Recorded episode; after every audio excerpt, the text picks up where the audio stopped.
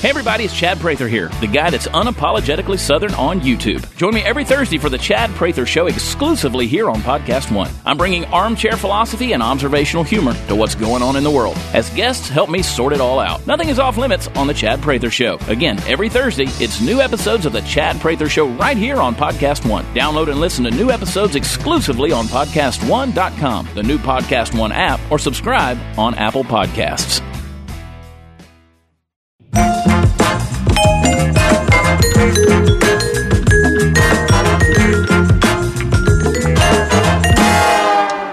And welcome to Dr. Drew Podcast. Uh, don't forget those swinging sounds. Don't forget to support the people that support these podcasts. We got a lot of great stuff coming up. Uh, you guys do an amazing job booking people. Chris, I know you're not listening to me, but you've done a great job booking Thank you. both you guys. Oh, no, it- it is well, great. Gary, Whatever you're Gary talking too is now leaving the room. By, uh, fantastic, guys. We're getting you coffee. Thank you, thank you. I, I listen. I appreciate. it. Here's a cup here, right here. Let's get right to it. I welcome you to the program, Dr. Nina Savelle-Rocklin. The book is Food for Thought: Perspectives on Eating Disorders. It is available through Amazon and the usual places. We'll get it at doctor.com as well. She has a radio show, the Dr. Nina Show. It's Wednesdays 10 a.m. on LA Talk Radio Channel 2. You can also get it as a podcast on iTunes and I imagine all the other available usual podcast places All the usual places. usual places. Uh, website is winthedietwar.com. Twitter is at winthedietwar, which is a different phenomenon we're probably going to get into a little bit later in this conversation. Uh, Dr. Nina has a doctorate in psychoanalysis from Newport Psychoanalytic Institute, Newport, Rhode Island. No, Newport Here. down here. There's a Yeah. psychoanalytic institute in there. And an MA in psychology from Phillips Graduate Institute. Where'd you go to undergraduate? I went to UC Davis. Oh, so fantastic. And so, how long have you been a psychoanalyst? Uh, I've been a psychoanalyst officially for five years, and I've had psychoanalytic training for 12 years. Now, people get very con- thank you, very confused. See, I, I can say that here on my own show. I can thank the person who brings my coffee in uh, about. I think people just get confused about what psychoanalysis is and what its role is in uh, psychotherapy and uh, mental health. People have absolutely the wrong idea. First of all, there is no one psychoanalysis. Yeah. I've had people say, like, you're a psychoanalyst? That's scary. Uh. And they say, the most common thing is they say, like, a psychoanalyst, like Freud? And here I am, kind kind of the antithesis of an old guy with a beard. Um, and they think that psychoanalysis is just like someone sitting in silence while a patient's on a couch talking, like the cold, silent analyst from the 50s. Right. There, there are still people that do that. I unfortunately, Yeah. And so, how would you describe the difference today? well, I should say that there are there's not just one type of psychoanalysis. Many schools. There's many, many, many schools. But but there's And sort so, of a, if I understand it correctly, and again, I'm no expert in this, so I'm asking you to straighten me out. There's there's been sort of a an evolution, in as I understand it, in more the object relational or or at least interpersonal dialogue or interpersonal experience of psychoanalysis. Is that about right? Yes, it's gone from kind of a one person psychology. Yeah. So the, the analyst was all knowing and omniscient Yeah. and, you know, had the, the goods on the patient. And it's moved into what's called a two patient psychology, which Yeah. means that whoever the person of the analyst is actually shows up in the room and interacts with right. And there's the and there's no way that couldn't not have been happening back in the days of, the darker, you know, the the more strict analysis. Yeah. But but there was a more of an authoritarian or authoritative, I guess, kind of a interpretive stance. Well, now the interpretive stance in- here in the United States. yeah, and the interpretive stance now with what you're doing, it's still there, but it's interpreting this co-created thing we call a relationship and how we affect one another in that context, right? Right, and object relations. I mean, I will say one thing about the, the verbiage, the jargon of psychoanalysis. It, it just is very confusing, and I think that we need to come up with a new language. But Well, basically, I'm, I'm smiling because I just remember when you and I we met with uh, Tom Bilyeu. Bilyeu, I haven't pronounced Tom Prince's name. Bilyeu. Bilyeu. Uh, he has a uh, help me, guys. The the Mo- Modi, yes. well that the Modius instrument, but also but that was what we met at. But Yeah. but the website and the the podcast and all the stuff he does are is really a great series. And you guys are going to give me the name of that in a second. Impact theory? Impact theory. The impact theory. That's it. Um, I'm smiling because when we met there, I mentioned Stephen A. Mitchell's book, Object Relations and Psychoanalytic Theory, which I've read twice, and really was my mm, entry into the, when I was in my own sort of deep cycle, It really was deep psychotherapy. Um, it was my first look at how things are working in the object relational space. And it gave me a frame, not just a historical frame of thought, but a frame for understanding psychology generally and, and where we're going right now. And it, it, it makes so much sense when you break down, like, what does it mean? So, an object it really means a person. And so object relations means like if you had a cold, uh, critical father, and your father was cold and critical to you, and you grow up and you become cold and critical to yourself, that is part of object relations. You've sort of taken in, introjected, whatever the fancy word we use is. Well, that's the part that the introjections are also pieces of that person that are in person. you, and also pieces of that relationship as both. Yes, right? versus identification. But so object relations is, of course, as you know, that those what was a a, a, relational issue between you and another person now becomes an intrapsychic issue between parts of yourself. Yeah. And so, in as you're sitting there having these experiences, sometimes deeply emotional experiences with other people, I'm imagining you know you're having all kinds of experiences too, and you're also trying to see what is co-created and what's you and what's the other person and what's the relationship. How do you sort all that out? By paying attention to what I what I'm thinking and feeling, and using it as information. Yeah. I mean, I, I once. When, when, do you bring it up to the patient? When do you decide? How do you decide whether it's something that, like, let's say you have a strange feeling, you know, it's not yours, it's a, a pain in your chest or something, and do you go, hmm, I'm having an experience, or when when do you do that? Well, uh, I I had a, a patient who would not talk to me. She wouldn't talk. And everything I did to try to elicit some kind of talking, just nothing was working. And I did know a little bit about her, which is that she couldn't reach her mother. Mm. Her mother would be drunk and like passed out in a room, and she'd be knocking on the door, mother, mother, mother, mm. and n- nothing. And so I realized at one point, oh, she is actually communicating her experience of being unable to reach her mother because I am unable to reach her. Mm. And so, is that a projective identification that she's put into you? Reenactment. I think it's a. I think it was just a. I mean, you could. I think it's a reenactment because I really wasn't. It wasn't a projection. It mm. was actually a, a a repetition of her past. Got it. And so when I interpreted that to her, she just looked at me as if I had three heads.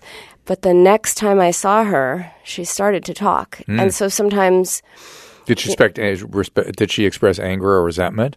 No, she felt really. She felt understood, mm. and I said, "You have not been talking with words, but you've been you've been communicating." Mm. I mean, I, I describe myself as a detective of the psyche. And you're dealing, and you're working with eating disorders.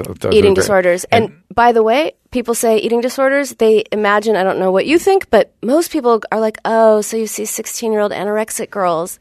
No, all my patients are between 20 and 70, most of them 40, 50, 60, and half of them are men. Hmm.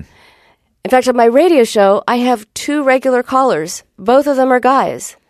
And one of the things that I think is people don't realize enough is that how how much guys deal with this and um, how hard it is for them.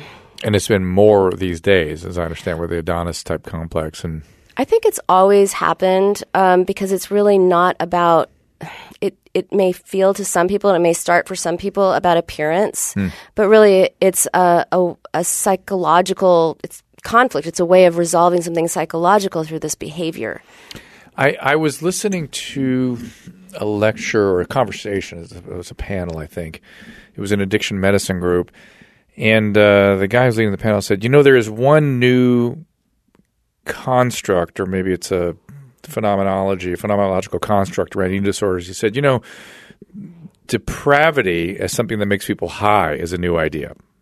Do you see that? People depriving themselves as a way of not necessarily getting high, but a way of uh, I think that reinforcing their reward system, feeling superior, feeling a sense of mastery. I mean, mostly I see people who are bulimic or binge eating disorder, but mm. I, I certainly have treated many people with anorexia, and yes, there's some sense of mastery over their bodies, and they there's a split. It becomes them and their bodies rather than their bodies belong to them mm. and they're at war with their bodies and often what they do is they get into a power struggle with me they come to me for help and then they're like yeah you're not going to help me help me if you can yeah Good luck. Yeah. How did you back? How did you get into eating disorders? By having every single eating disorder there was. Yourself having it, and- and and did they resolve just with psychoanalysis, or would have, did that be focused treatment? Yeah. It's an interesting story of how it actually led me to psychoanalysis. But my uh, my own story began when I was five, when I randomly, seemingly randomly, decided that my legs were fat, and I was a totally normal weight kid. My parents were like ex hippie college professors, so we weren't watching TV. I wasn't watching any media. There were there was no influences that would have led me to go like, oh, I've got chubby thighs. But this was the start of my descent into eating disorder hell, which just got worse and worse, and then became a cycle of, you know, restricting and binging and binging and purging, and just it overtook my life. What, uh, if you don't mind me, can I examine it a little bit? Yeah. What, what do you think that was, or meaning wise? Or go ahead. Well, le- I actually gonna I'm gonna answer that because it was so interesting. I finally went to therapy in college. Yeah. And I talked about everything that was going on in my life guy stuff, class stuff, family stuff, everything but food. My therapist had no idea that I was struggling with eating disorders. which- None. That's but that's that's ca- classic, right? I mean, that's the last thing you want to deal with. Yes, and I did not want to get. At first, I didn't want to give it up, and I was ashamed and I was embarrassed. At the end of the three years that I saw her once a week, very non-analytic, um, my eating disorder symptoms were completely gone, and people are like, "How is that possible? How do you get over the, these this cycle of really quite severe eating disorders without ever talking about food?" And my experience is what taught me it's not about food; it's about your relationship to yourself. And when I changed my relationship to myself, everything with food changed. So when I started analytic training, I finally figured out why it was that at the age of five I had this thought, which is that I was, I, I think I said my parents were college professors, very academic, very quiet and serious. But the hippie thing, you, you mentioned that in the same breath. The hippie thing. Was that because they were unregulated or no boundaries, or what was that? I think that was more style than substance. You know, I think that was more so kind serious, of a so- quiet, taciturn, not not emotionally present, maybe. Yeah, except my dad was very on when he taught. Um, and I was always being told, you're too sensitive, you're too loud, you're too much, is basically the message that I got. And that I un- unconsciously made that into concretely, there was too much of me. Oh, interesting. And so that by, you know, losing weight in my legs, I don't know why it focused on my legs, but um, How deep somehow did that be. go? It, it has a weird. If you were a male, I'd put it in a Freudian, uh, like a, like a, like a Well, I'll tell you, I Yeah. I uh, I clearly remember the moment when I had that thought, and the moment I had that thought, my dad was playing tennis with some woman, some random woman who was not my my mom, and. I'm sure she was wearing a little short skirt. yeah. And I'm sure she had skinny legs. yeah. It feels like that kind of a thing. It feels. And yeah. And I remember just standing there and looking at them and then looking down and being like, hmm, something's wrong with me. So it's so, I mean, this is why it's so fascinating how our minds work. And and we deny so much of it. yes. See, for me, when I when I think about those things, I immediately start just, and I don't. I always wonder if I'm just biased by my training and reading and experience myself, but but I can very easily wander into fantasies that have a very Freudian feel because I because I immediately wander when I think about you as this little girl into all the things you have inside that little girls think about and that boys think. You know what I mean? The magical world of whatever's interior. Somehow the legs are near that. Is that all? Was that any of that happening, or was am I just making that up? well, I was five, so it was right in that period of time in which Yeah. I, yeah. So, uh, Does was it that feel like that? Did it feel like that, or No, it didn't feel that way. I was really scared of my father. I wasn't like no? I don't mean explicitly in- Oedipal like, in that sense, but in terms of your power as a woman. Oh, maybe. oh, that. No. yeah, more of what specialness and internal secrets you had and that kind of thing. No, I felt No. very. I felt very m- much like there was something wrong with Uh, me, uh-huh. and it had to be gotten rid of. Oh, okay. which I see a lot in people. You know, I'll lose weight, and then that magically the that which is wrong with me will be gone or I will change. I will be who I want to be. Sort of magical thinking of And change your body, change And, your and, life. and that is I'll be lovable underneath all that? Is that I think it was I'll be lovable. And but does eating disorder usually got that behind it? If I change my body and I guess there's Yes. many variations though, I guess. I mean, everyone's an individual, Yeah. but there are certain things that I see in almost everybody. And one of them is um, they all come from families in which uh, emotions were not okay, or the parents could be have expressed certain feelings, but they couldn't, and they never learned how to sort of self regulate and self soothe and just express themselves. And the other is this fantasy of when I change my body, I will change my life and myself. I'll be more outgoing. I'll be, I'll have more friends. I'll get a boyfriend. I'll get a girlfriend. You know, all these ideas that, that, that they invest power in losing weight will give them some sense of, I don't know, omnipotence in the world. When you're looking to buy a car, you want to make sure you're getting real pricing on actual inventory. A lot of times that is not the case. People configure cars online only later to find out they are not available. Not with TrueCar. Of course, I'm talking about TrueCar. You get real pricing on actual inventory. This is not pricing offered by TrueCar, but pricing from an actual dealer. And not just any dealer, but a TrueCar certified dealer. This is a carefully curated network of dealers committed to transparency and offering you a competitive market price. Yeah, you know, and we talk about all the time. Using TrueCar, you can easily find the car you want. Next, TrueCar, TrueCar.com or TrueCar app will show you what other people in your area paid for the same car you're looking for. Now you know what a fair price is, so you can feel confident. Over 3 million cars have been sold to TrueCar users by the TrueCar Certified Dealer Network. Over 3,000 TrueCar Certified dealers are available nationwide.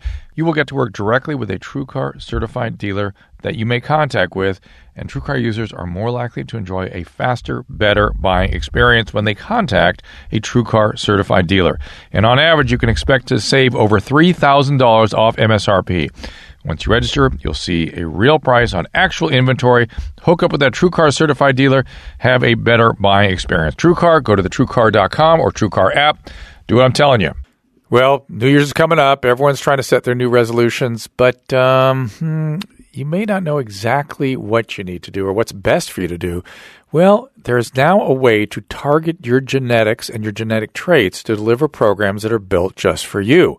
So I keep doing a workout or a diet plan that you're just sort of guessing is right. Go to Fitness Genes. It's an ultimate personalized fitness program, and it's built for you and your genetic profile. It's a DNA analysis kit plus one of these goal based, genetically optimized training system, either losing weight, building muscle, or getting fit. Order the DNA analysis kit, 20% off using the promo code DREW. You can add a training system later if you want. Check out what is appropriate for you. Leverage your genetics to make the most out of your diet and exercise choices.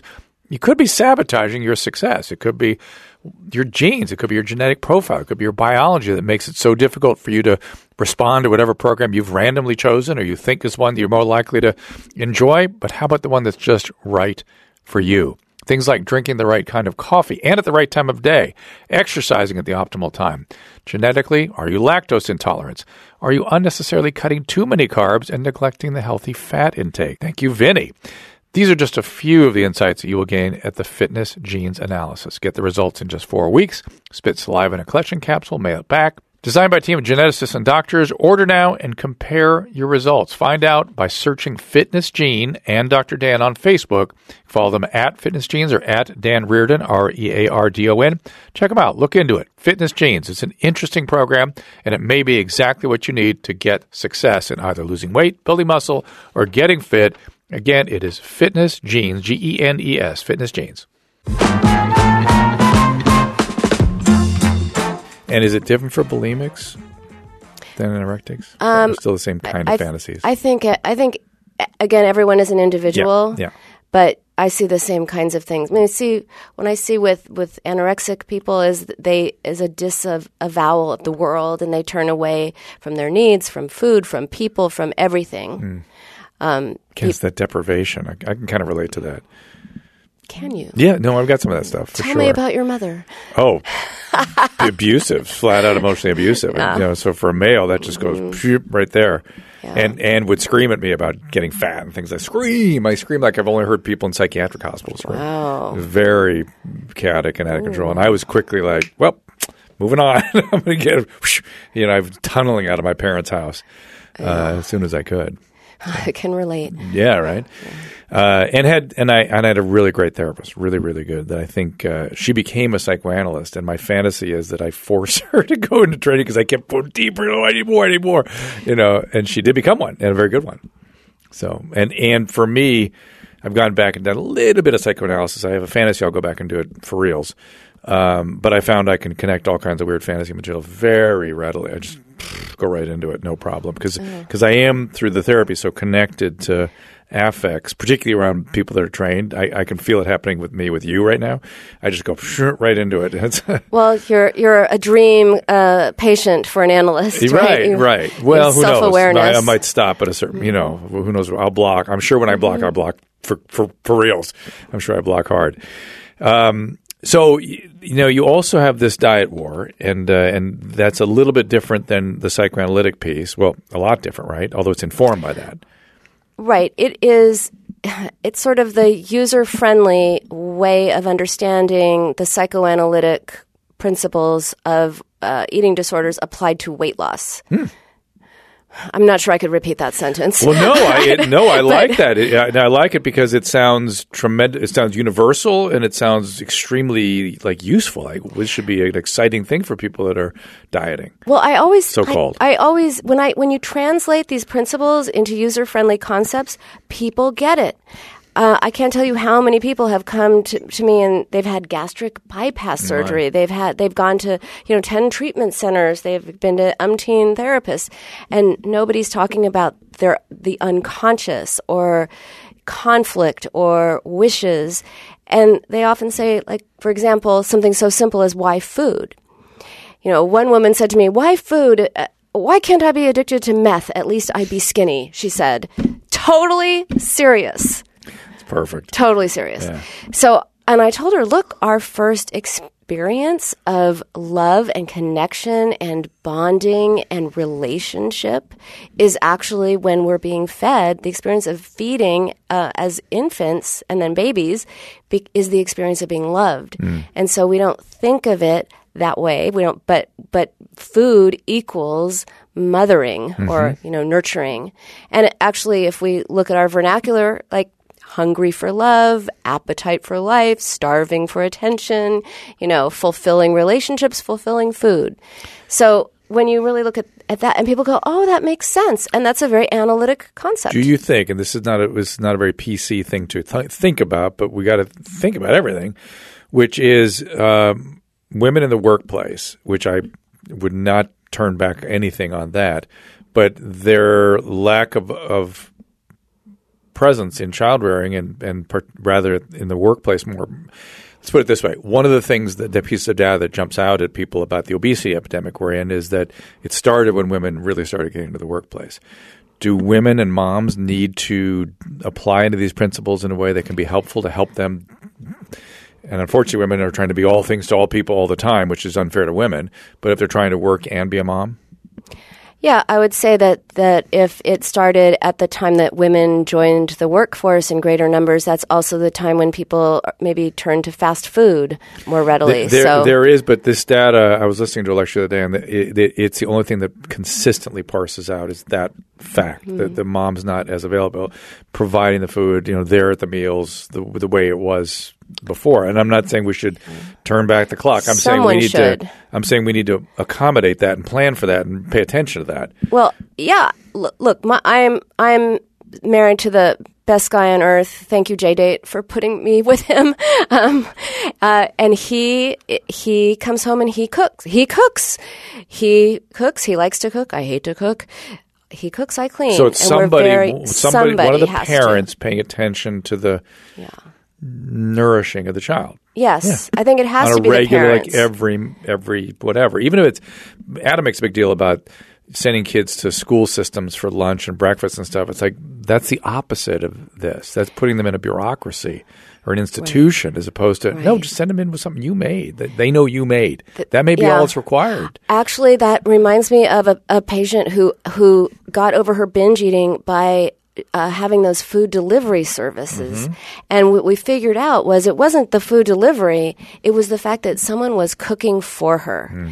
And that felt so loving and so like she was being taken care of. And that was enough for her to stick to it and lose weight. And that's something. Yeah.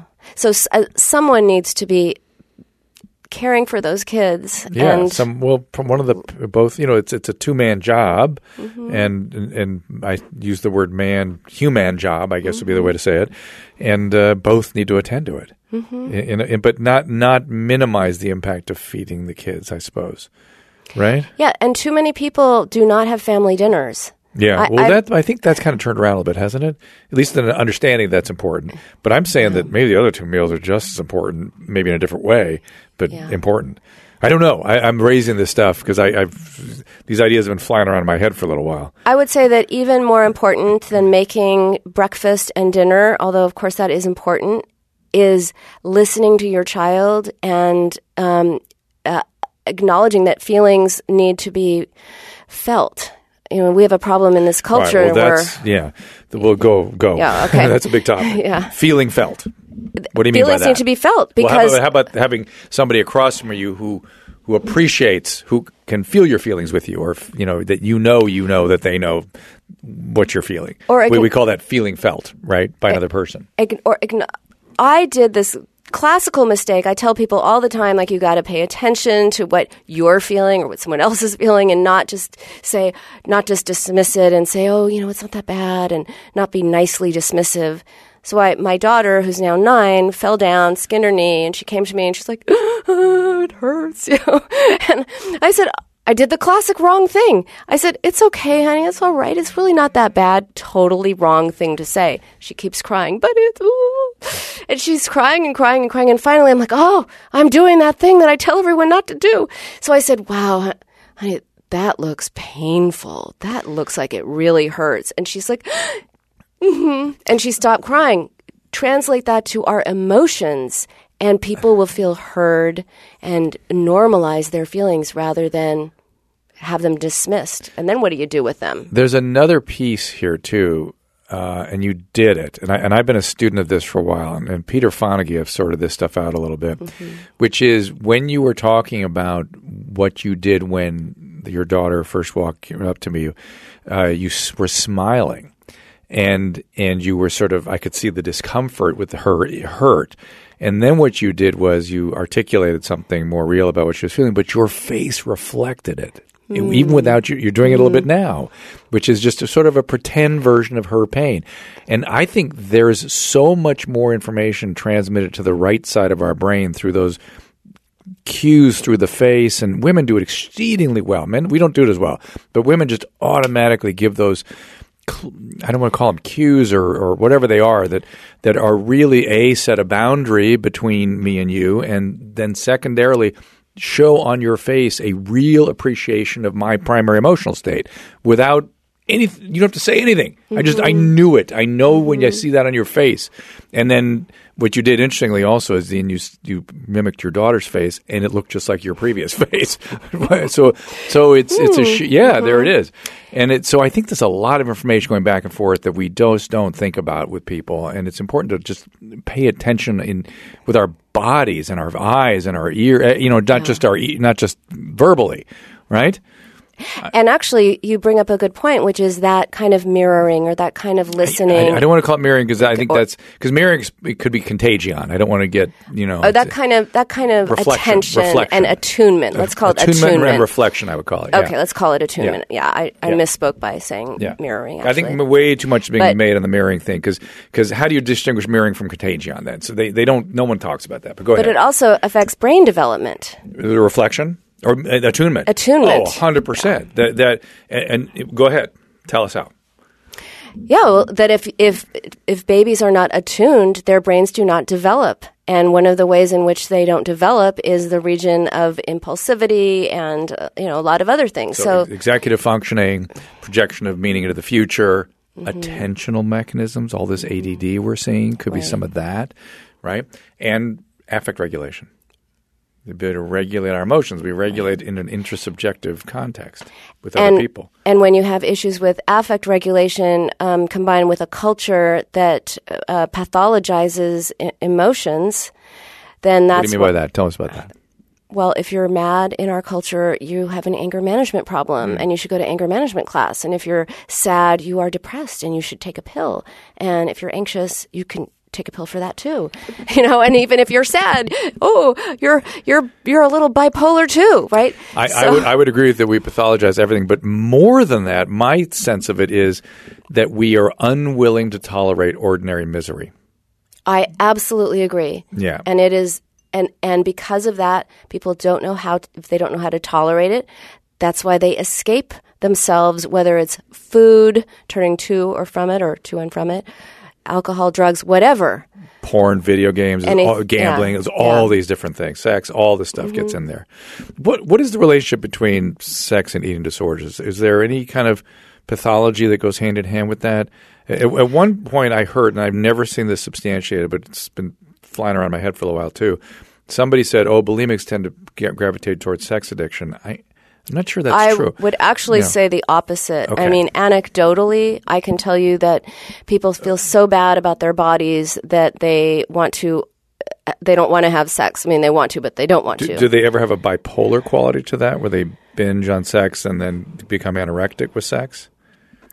you know what I notice more than that? I don't really notice that. I notice it more with with um, money. Like people will. I, I remember I was seeing this woman who was uh, bulimic, and she said, "Oh, you know, I've got to go back because I got all this stuff I need to return to the mall." And, and I said, what, "What do you mean?" She's like, "Oh, well, you know, you know, I buy stuff and then I return it." Bulimia, financial bulimia. And I, I started paying attention to that and I noticed it really happens with money a lot. To me, that makes great sense because the money is another reflection of being cared for and expressions of love. It's a little more symbolic, but it's definitely in there. Is that more the dad stuff? Is the dad more seen as the one providing those kinds of images of? No, both. Both. Yeah. It, I call it the financial umbilical So cord. it's just for me. I'm talking about my stuff now. it's true. So where there was more deprivation of my, my, my life. So mm. yeah, so I, I think that, again, everyone's an individual, but I see these themes over and over again. And what is so amazing is that the people's capacity to really reflect and think about this, where they're being told constantly this is a brain based issue, it's all in the brain, as if we don't have minds. You know, of You know, course we- it's in the brain, but We have minds and brains. Yeah, I, I w- I've not used this analogy in a long time, but I, I always get, I always get sort of um, to me the idea that we don't have a mind or the the mind is just the brain or whatever. It's literally I just use music as an analog. So because you pull a bow across a, a violin string. There's no music. music doesn't exist out there, and when mu- and when you're pulling that bow and you're part of an orchestra, that doesn't exist. It's just people s- scratching on a bow.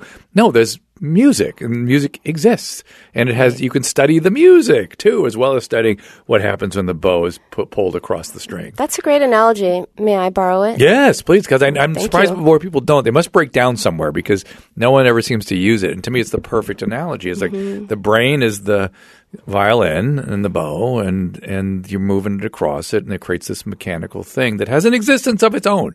We call that music. And yes, it, you need a physical world for it, and there's vibrations and all these other things, but it exists. and to some extent, the mind, I guess, because the mind doesn't have physical properties to it the way music does. Music is vibrations in the air. Right. I guess maybe it kind of breaks down there a little bit, but still, it's kind of a. I think it's a good one. It's not Yeah. a bad one. It's not a bad It's one. a good one. Uh, and go back to now winning the war, the diet war. What are some of these other uh, sort of hints from psychoanalysis that can help people win the diet war, so to speak? Oh well, I, you know, I, I'm I I have to think about that because I'm I'm not sure how I can completely articulate psych- psychoanalytic principles with this, but basically, it's Well, changing your relationship to yourself. Okay, Eh, so for me, that's a hard thing to read a book and do, isn't it? Like, I'll give you an example. Uh, So I talked about um, identification with the aggressor. So identification with the aggressor, right? You have, which means that someone has treated you badly, and Yeah. now you have internalized that bad treatment, or you know identified with it, and now you are treating yourself as you were treated. This is the object relations. This is the object relations. So I don't talk about it in those terms, but I'll but I'll say something like, hmm. People will say something like, um, oh, they'll say like, you know, I, I went to this party and I told myself I, I was just going to eat like normally, but then I ate all this stuff that I shouldn't have eaten, and I left, and I was like. You shouldn't have eaten that. You're never going to lose weight. You suck. And I'll point out to them the I and the you. Hmm. So the you is generally the identification with that aggressor. It could be a parent, it could be a sibling, it could be a mean teacher. So let- let's let's get a little more specific with this. So when there's you talk, that's usually some uh, Mm-hmm. Inter- introjected critical yes. something. Yes. And I tell talking them to you. Yes. Yeah. Yes. I say, who's talking? Yeah. I am going to go to the party and then you suck. Look at those differences. So, uh, in that way, I'm letting them see that there's there are different parts of themselves in conflict. Where did this harsh you come from? And I tell them when you start catching yourself doing that, replace it with I, and they'll try it and they'll be like, "Oh, that sounds so harsh." It, oh, Oh, that sounds so harsh. I can't say that. It's very interesting. And then the other thing is, I teach them. This is this is also, I think, um, analytic in the sense of reparative. Um, that that teaching them about the tone of voice that they use. Internally. Yes, Yeah. yes, th- or to themselves. And this one patient came in. She's like, "Well, I tried that, she's, Dr. Nina. I tried that talking to myself thing. It did not work." She's like, "It, did, it didn't work at all." And I said, "Well, what did you say?" She's like, "This is what I this is what I said. I said to myself, "You're all right. It's okay. You're gonna be fine." And I said, "Well, of course that didn't help. You, that's not. Would you say that to a friend? You know, that's not warm and fuzzy." But you know, you're all right. It's okay. You're going to be fine. Same words That feel different. very hard for somebody to come up with that kind of an internal dialogue if they've never really been an object of that kind of caring. which is why it, which is why the therapist is so important. The Yeah. relationship is so reparative and curative. I mean even freud said love to paraphrase freud he said love the cure is love. Hmm. You know by by internalizing the the loving presence of the therapist and, and by loving i meant i mean someone who Caring. can also Caring, I think, is a less goofy word to many people. oh i think loving I think so too, but I think people get a Oh, little, they get a little yeah, scary because yeah. to be to truly feel loved, you have to know that you that someone can survive your hate, which is a very Winnicott term. But Uh-huh. and I find that's very true. That but once they can take in the care of me, they can get they can sort of do away with their internal critic. It's interesting. I, uh, yeah, there must be a lot of trauma out there too in your population, A lot of trauma, which is another piece of this, right? a lot of sexual trauma, a lot of incest. Hmm. I, I've heard things that I can't even believe I've heard. And uh, I was feeling, I know I've had some myself, and so I was feeling some of the things that's familiar to me in therapy, which is these sort of down spots, these dead spots where things just sort of, you sort of sink into them. Uh, and I and I have a feeling that those spots are very difficult to tolerate for somebody that's not been in therapy, and probably generate panic and anxiety and all kinds of things around them because they're sort of This this death, is yeah. sort of death spots. That's that's why an analysis is multiple times a week. Well, I was going to say it, it's about doing things over and over and over again in a healthy way. and not having to hold on to all these affects and dead spots and horrible, horrible yuckiness for six days until you see your person again. You see them the next day or in two days. It's a lot easier to, to tolerate. And and so I, I try to explain that to people those trauma associated spots, whatever they are, the yucky spots, dead spots, whatever. How do you get people to understand what that is? Because you don't. Most people can't feel them if they're not in therapy. They can't really get at them. Mm. they just know they feel dysregulated yes. and out of control. And then they, they, I think that what people cannot do is reflect. And then they, they, well, they can't reach react. those parts. They can't Yeah, they reach can't. it, and that's just how we're wired when we have trauma. That's just you can't can't get there. But in in treatment, they will talk about it. They will say, "I You'll see feel like-" evidence of it. Yes, they'll Yeah. actually talk about it.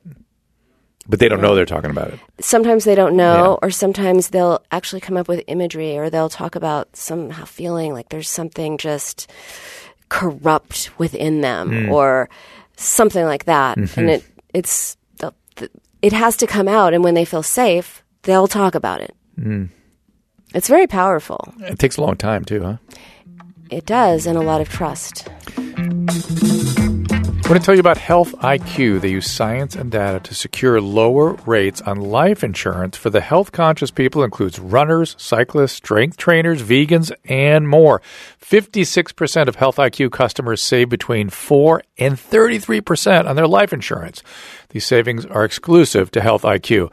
Health IQ can help save our customers up to 33% because of course, physically active people have a 56% lower risk of heart disease, 20% lower risk of cancer, and a 58% lower risk of diabetes compared to people who are inactive. They maintain their weight more appropriately in a more appropriate range, and they're, of course, training their cardiovascular system. This is from a study done by Warburton et al. in 2006. It's like saving money on your car insurance for being a good driver, right? Makes sense. Health IQ saves you money on your life insurance for living a health conscious lifestyle. All you got to do is go to health IQ, H E A L T H I Q dot com slash Drew. Makes perfect sense. It's an insurance company that helps the health conscious people like yourself, runners, cyclists, weightlifters, vegans, vegetarians, helps you guys get lower rates on your life insurance. All you got to do is go to healthiq.com slash Drew. Check it out. See if you qualify. What do you got to lose? Check it out. healthiq.com slash Drew. I want to tell you guys about the new electric toothbrush called Quip. It packs just the right amount of vibrations into this ultra slim design, guided pulses to simplify better brushing. It's a fraction of the cost of the bulkier brushes. And be honest, you're supposed to brush your teeth for two minutes twice a day, but do you actually do that? Whether your answer is yes or no, you need Quip. It's an electric toothbrush that looks like it was designed by Apple. It cleans like a premium electric brush, but without the high price. Comes with a mount that goes right on your mirror, fits seamlessly into your daily routine, offers an optional subscription plan, including new brush heads on a dentist recommended three month schedule for just $5. That's including shipping worldwide. And just in time for the holidays, Quip is the ideal size and price to gift for anyone on your list. It's featured in just about every gift guide this year. It's backed by a network of over 10,000 dental professionals, including dentists, hygienists, and dental students.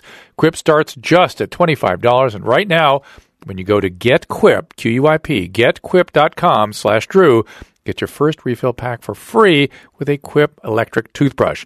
Again, $25 right now at getquip.com.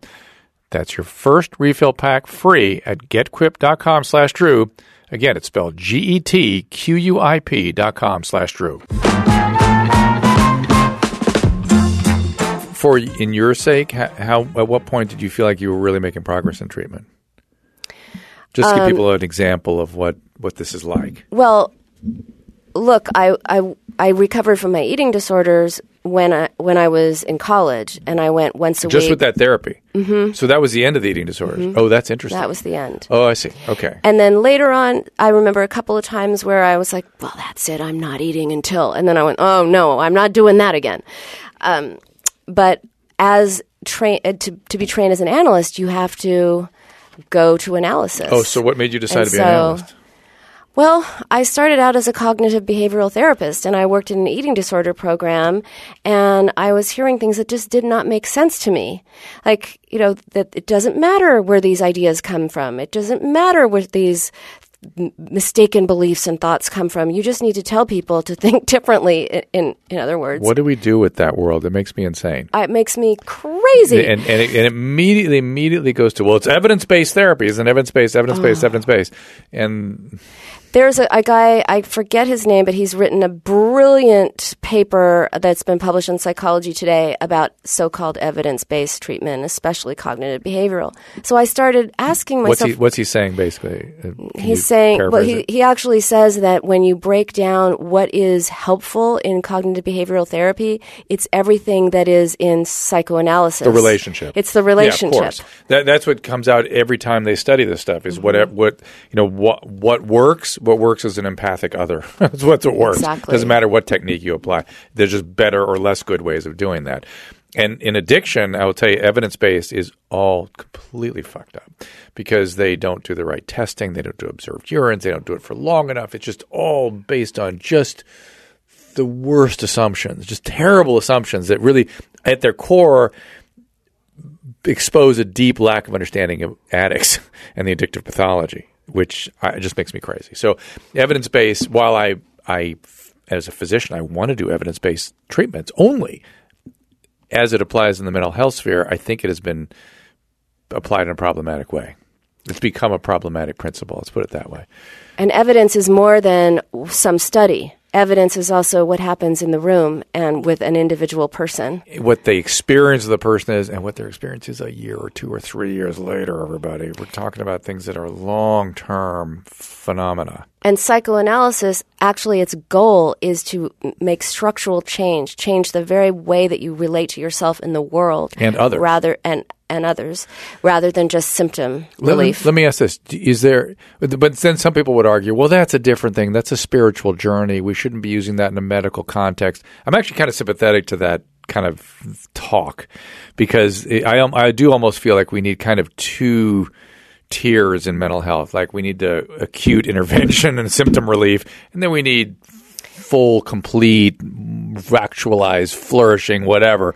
You know, that's sort of a different thing. I think that if there's a fire in the building, you absolutely don't want Yeah. to sit around for 10 years Yeah, going, yeah. hmm. You put the fire out, You put the fire out, but you have to figure out how it started. Otherwise, it's just going to start again and again and again. Well, eh, but not everyone. That's not for everybody to figure the out the fire started. But it, That's why people keep going multiple people- times to treatment. But for people who really don't want that fire to come back, there is a way to do that. Um, oh, I had such a good question. I just lost it. I hate the aging brain. I hate it.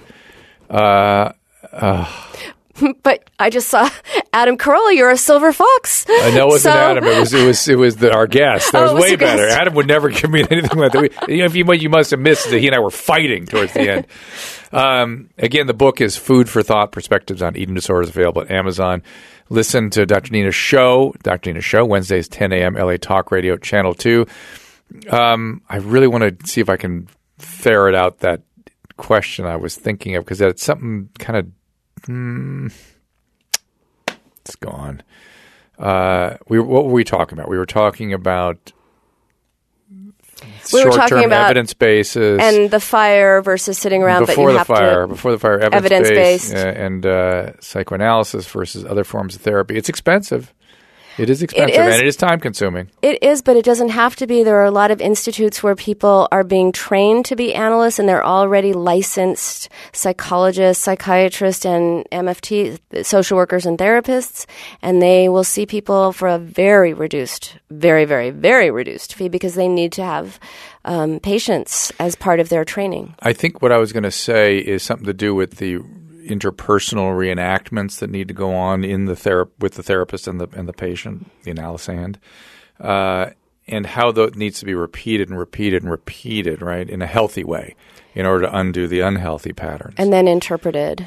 and then shaped, right, Yeah. sort of a shaping. Would that be a right way to say it?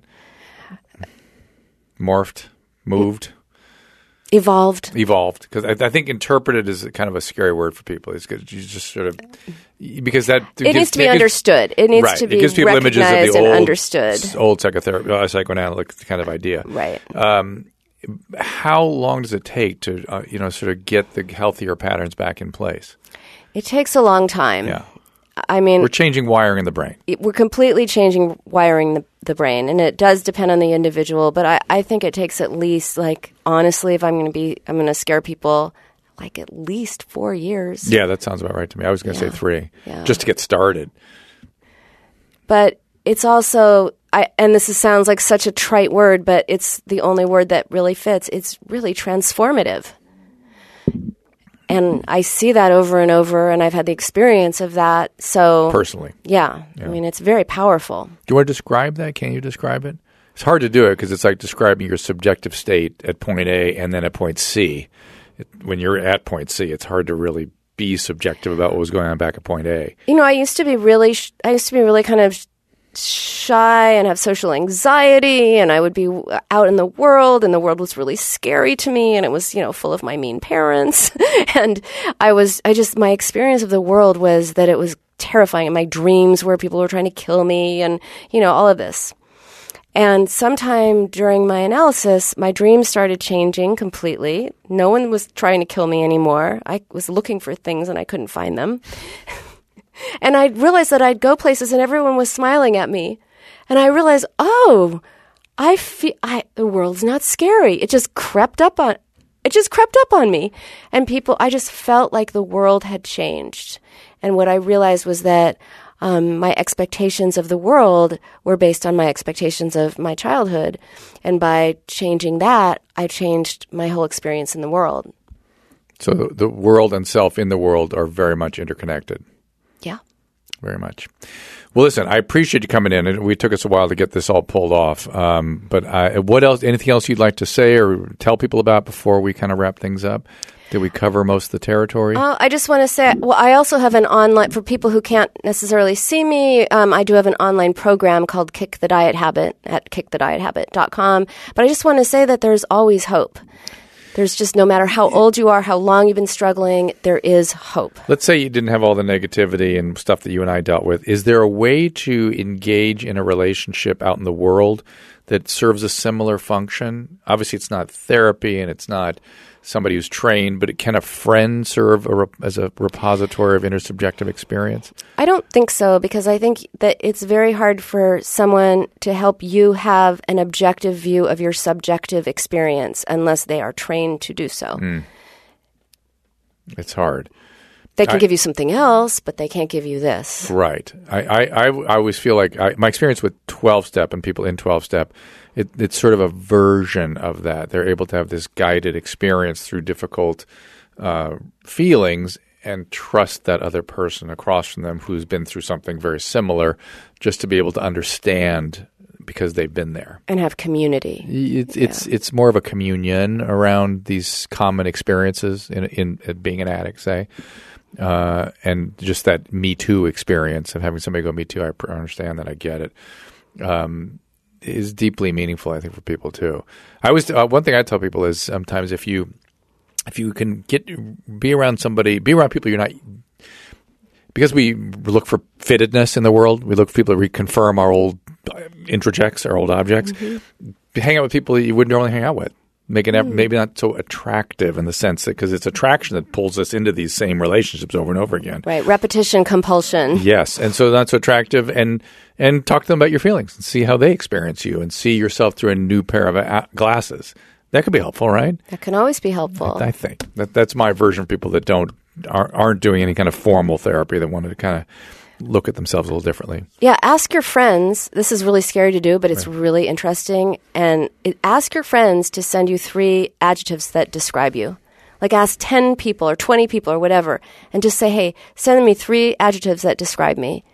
And I've had, I've actually told people to do that, and they've been amazed at the way people see them. Interesting. All right, Dr. Nina Savelle-Rocklin, thank you so much. Again, it is 10 a.m. LA Talk Radio Channel 2. It is also Food for Thought, Perspectives on Eating Disorder, and the website is winthedietwar.com. There you go, and I'll see you next time. For calling times and topics, follow the show on Twitter at Dr. Drew Podcast. That's D R D R E W Podcast. The music from today's episode can be found on the swinging sounds of the Dr. Drew Podcast, now available on iTunes. And while you're there, don't forget to rate the show. The Dr. Drew Podcast is a Carolla Digital production and is produced by Chris Loxamana and Gary Smith. For more information, go to drdrew.com. All conversation and information exchanged during the participation in the Dr. Drew Podcast is intended for educational and entertainment purposes purposes only. Do not confuse this with treatment or medical advice or direction. Nothing on these podcasts supplement or supersede the relationship and direction of your medical caretakers. Although Dr. Drew is a licensed physician with specialty board certifications by the American Board of Internal Medicine and the American Board of Addiction Medicine, he is not functioning as a physician in this environment. The same applies to any professionals who may appear on the podcast or drdrew.com.